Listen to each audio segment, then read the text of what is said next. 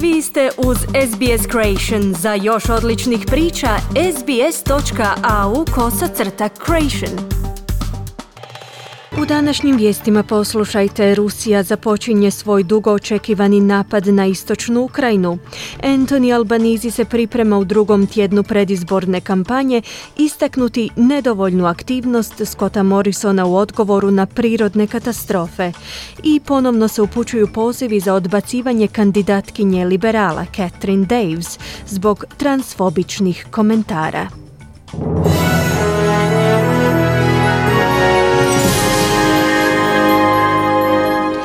Slušate vijesti radija SBS, ja sam Ana Solomon. Započinjemo vijestima iz svijeta. Ukrajinski predsjednik Voldimir Zelenski je kazao da je Rusija nakon dugoročnih priprema započela s velikom ofenzivom na istoku zemlje. U svojem obraćanju putem video snimke u kojoj je obećao da će se nastaviti boriti unatoč eskalaciji situacije, Zelenski je kazao da su ruske trupe započele bitku za Donbas. Now we can already state that Russian troops have begun the battle for the Donbass, for which they have been preparing for a long time. A significant part of the entire Russian army. Značajan dio čitave ruske vojske je sada koncentriran na tu ofenzivu, no bez obzira koliko oni doveli ruskih vojnika na to područje, mi ćemo se nastaviti boriti. Branit se i to ćemo činiti svakog dana. Nećemo odustati ni od čega što Ukrajini. Ujedno ne želimo ništa što pripada drugima, poručio je Zelenski. Donbas je industrijsko središte Ukrajine na istoku gdje se uglavnom govori ruski.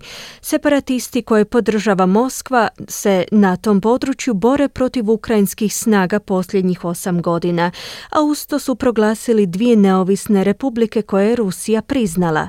Posljednjih tjedana iz Rusije su priopćili da je osvajanje Donbasa njihov glavni ratni cilj, nakon što su pokušaji osvajanja Kijeva propali. Najmanje sedmero ljudi je ubijeno u blizini grada Ljiviva nakon napada ruskih zračnih snaga na operativni centar ukrajinske vojske, prilikom čega je uništena velika količina oružja strane proizvodnje koje je tamo bilo pohranjeno. U tom gradu su zabilježeni tek povremeni napadi tijekom gotovo dvomjesečne borbe, zbog čega je postao utočištem za civile koji bježe od sukoba u drugim područjima Ukrajine. Čini se da su najnoviji napadi dijelom pojačanih nastojanja da se sruši ukrajinska obrana uoči sveopćeg napada na istoku. Ljeviv je također postao glavnim kanalom za oružje koje je isporučio NATO i strane borce koji se pridružuju ukrajinskoj obrani. Rusija se uvelike žali na sve veći dotok zapadnog oružja u Ukrajinu, a neki ruski mediji navode da opskrba predstavlja izravan angažman Zapada u borbi protiv njihove vlade.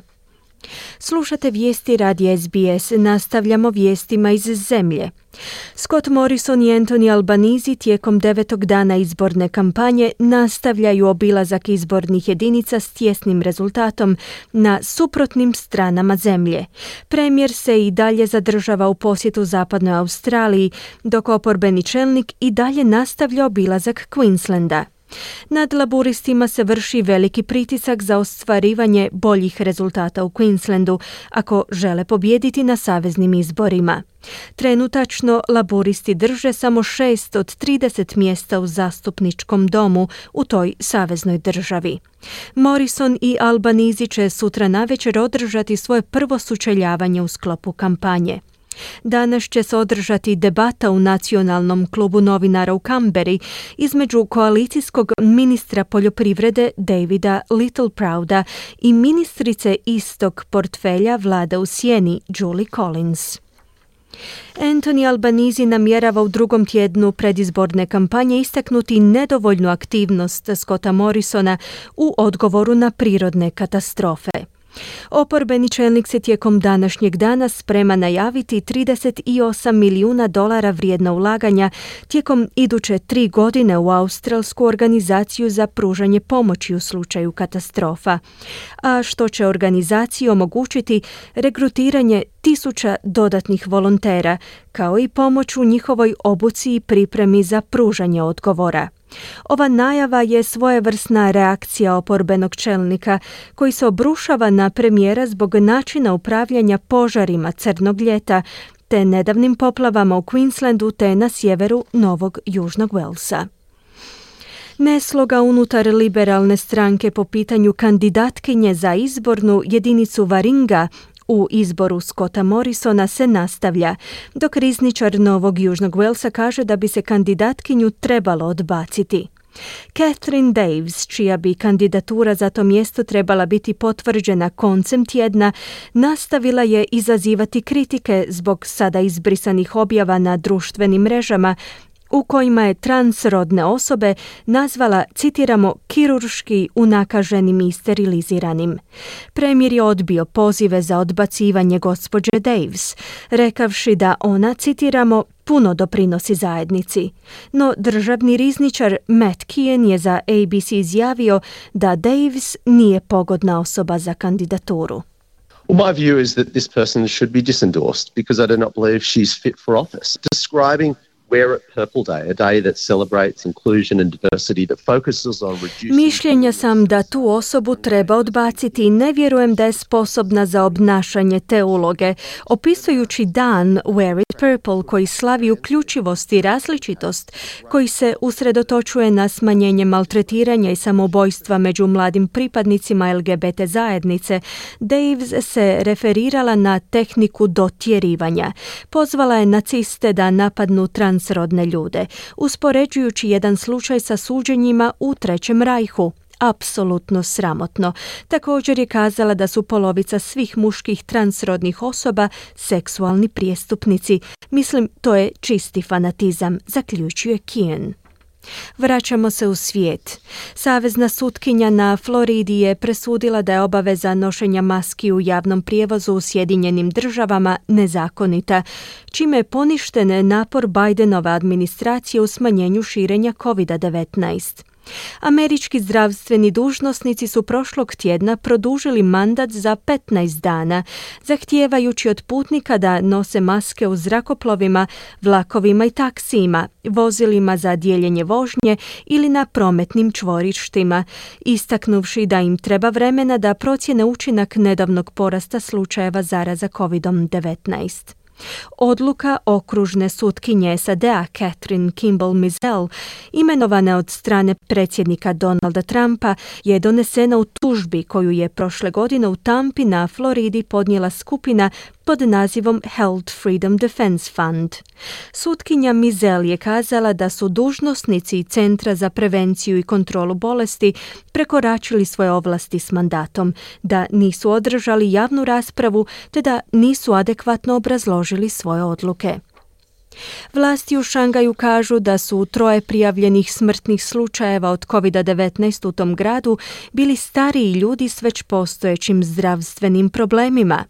Radi se o prvim izvještavanim smrtnim slučajevima povezanima s koronavirusom u Šangaju od 2020. godine, a što je pokrenulo istragu vlasti. Većina najbogatije i najnaseljenije kineske metropole od 25 milijuna stanovnika ulazi u treći tjedan izolacije kao dio politike nulte tolerancije spram virusa. U Šangaju je zabilježeno više od 300 tisuća zaraženih COVID-19, otkako su krajem ožujka uvedena ograničenja. Wu Chen Yu je inspektor u gradskom zdravstvenom povjerenstvu. On je kazao da su umrli imali ranije dijagnoze, uključujući dijabetes i hipertenziju. None of them had been vaccinated. Their situation deteriorated after entering the hospital and died despite rescue efforts. Niti jedan od njih nije bio cijepljen. Njihova se zdravstvena situacija pogoršala nakon dolaska u bolnicu i umrli su unatoč uloženim naporima u njihovo oživljavanje. Izravan uzročnik smrti su bila postojeća oboljenja, izjavio je Chen Yu. Palestinski militanti su ispalili raketu na južni Izrael po prvi puta u nekoliko mjeseci u potencijalno velikoj eskalaciji koja je uslijedila nakon sukoba na svetom mjestu u Jeruzalemu i vala napada i vojnih napada na drugim mjestima. U Izraelu kažu da su presreli raketu i da nema neposrednih izvješća o žrtvama ili šteti, upozorivši da će za sve takve projektile smatrati odgovornima Hamasove militante u Gazi. Bila je to prva raketna paljba od novogodišnje noći.